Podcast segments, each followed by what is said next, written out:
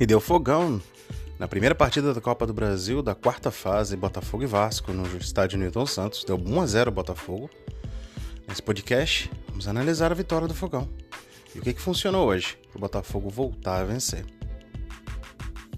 Partida entre Botafogo e Vasco hoje, no estádio Newton Santos. Placar final de 1 a 0 Botafogo. Foi um jogo bem ruim tecnicamente. Ao contrário do jogo de domingo, o jogo foi bom, aberto, muitas oportunidades de gol, mais de 30 oportunidades de gol no jogo todo. Hoje não foi bem assim não. Hoje os dois times juntos finalizaram aproximadamente metade do que finalizaram no domingo. Um jogo muito truncado, os times mais pareciam querer não perder do que querer ganhar. É, não foi um grande jogo do Botafogo, mas é verdade que o Botafogo precisava muito vencer. E assim foi. Primeiro tempo truncado, como, como o segundo tempo, mas o primeiro tempo mais ainda pouquíssimas chances. O Vasco teve uma chance numa jogada do Benítez, que aliás, que belo jogador, que ótimo jogador é o Benítez, hein? Muito bom jogador esse jogo. Foi um achado do Vasco, muito bom jogador esse Benítez.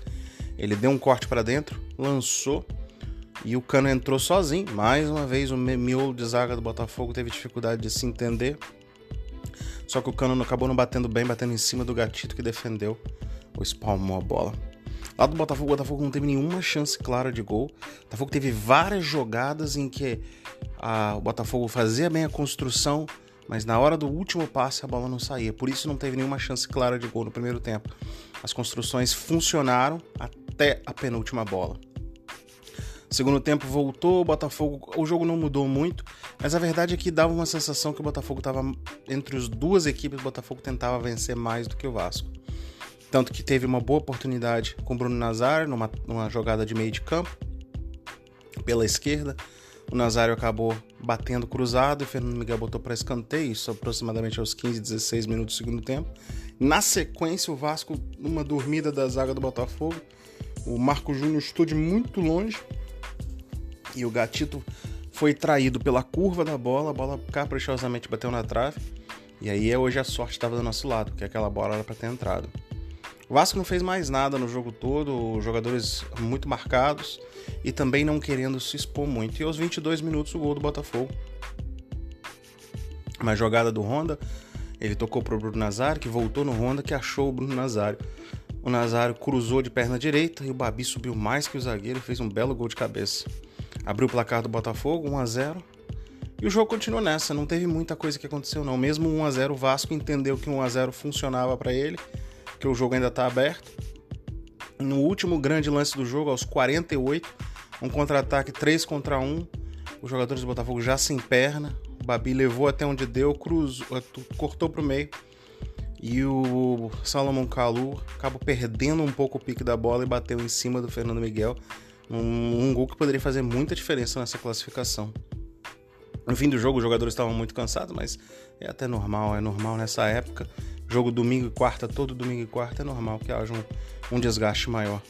Final, a vitória do Botafogo vale pela vantagem na Copa do Brasil, por voltar a vencer, é muito importante voltar a vencer, e principalmente para dar confiança para o time que vem jogando bem, mas não vem conseguindo os resultados. É, não teve nenhum jogador que fez um partidaço e também não teve nenhum jogador que fez uma partida muito ruim. Eu destaco hoje o Kevin, eu gostei do Kevin, eu gostei muito do Honda, e eu gostei também, obviamente, do Matheus Babi, que mais uma vez fez o gol. Gatito Fernandes não fez nenhuma defesa importante hoje. Então não dá nem para dar nota para ele, para ser sincero, mas não dá uma nota 6, uma nota básica de praxe. O Kevin do nota 7 fez uma partida bem regular, é, vai bem ao ataque, cruza algumas bolas interessantes, é, faz a transição, fez a transição muito bem. O trio de zaga, acho que tem um problema de miolo de zaga ali, mas eu acho que é muito mais de posicionamento. Acho que é muito possível que o Renteria vire é, titular do Botafogo e saia o Caio Alexandre, porque a sensação que dá é que a zaga, apesar de ser três zagueiros, a zaga tem uma dificuldade no miolo.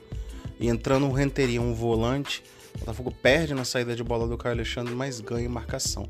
Dependendo do jogo, isso deve acontecer. Do, o trio de zaga, a mesma nota. Dou nota 6,5 para os três. Não fizeram uma partida ruim.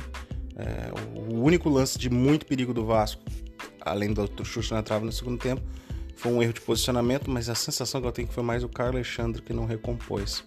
Então 6,5 para os três zagueiros, nota 6 para o Vitor Luiz, um jogo razoável, nem tão bem, nem tão mal.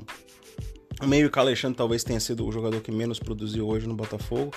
Eu dou nota 5 para ele teve dificuldade, é, principalmente no passe final. Talvez ele tenha sido o jogador que tenha mais oportunidades, teve mais oportunidades hoje com o passe final e não funcionou.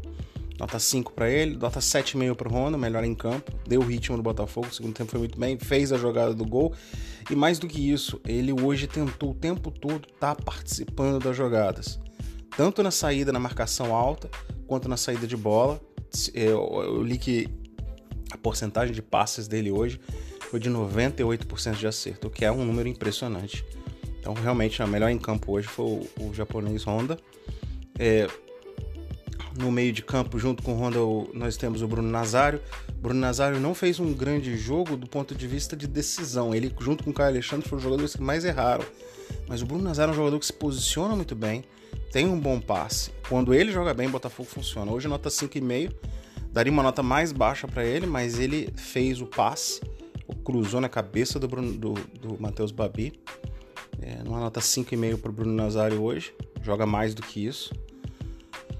Mais na frente, a gente teve é, o Salomon Kalu, que não fez um grande jogo, nota 5,5 para ele, mas é, chama atenção, ele errou muitos passos hoje, mas é um jogador muito perigoso. Você percebe que ele é perigoso, você percebe que no lance ele pode decidir o jogo. E na frente, o Matheus Babi, nota 7, fez o gol, pegou poucas bolas hoje, mas é, participou bastante do jogo. Nota 6 pro Renteria que entrou, nota 6 pro Juan, mantiveram o ritmo, não fizeram nem nada especial nem foram mal.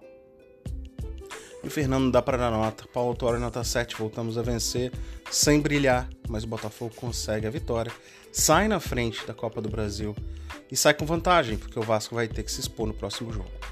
Próximo jogo do Botafogo, sábado, desculpa, domingo contra o Santos, é, às 6h15 da tarde, é, no estádio Newton Santos. Um time provavelmente com bastante mexidas, já que o Botafogo provavelmente vai ter que mexer nesse time para poder estar tá inteiro para o jogo decisivo contra o Vasco. Então é isso. Abraço a todos.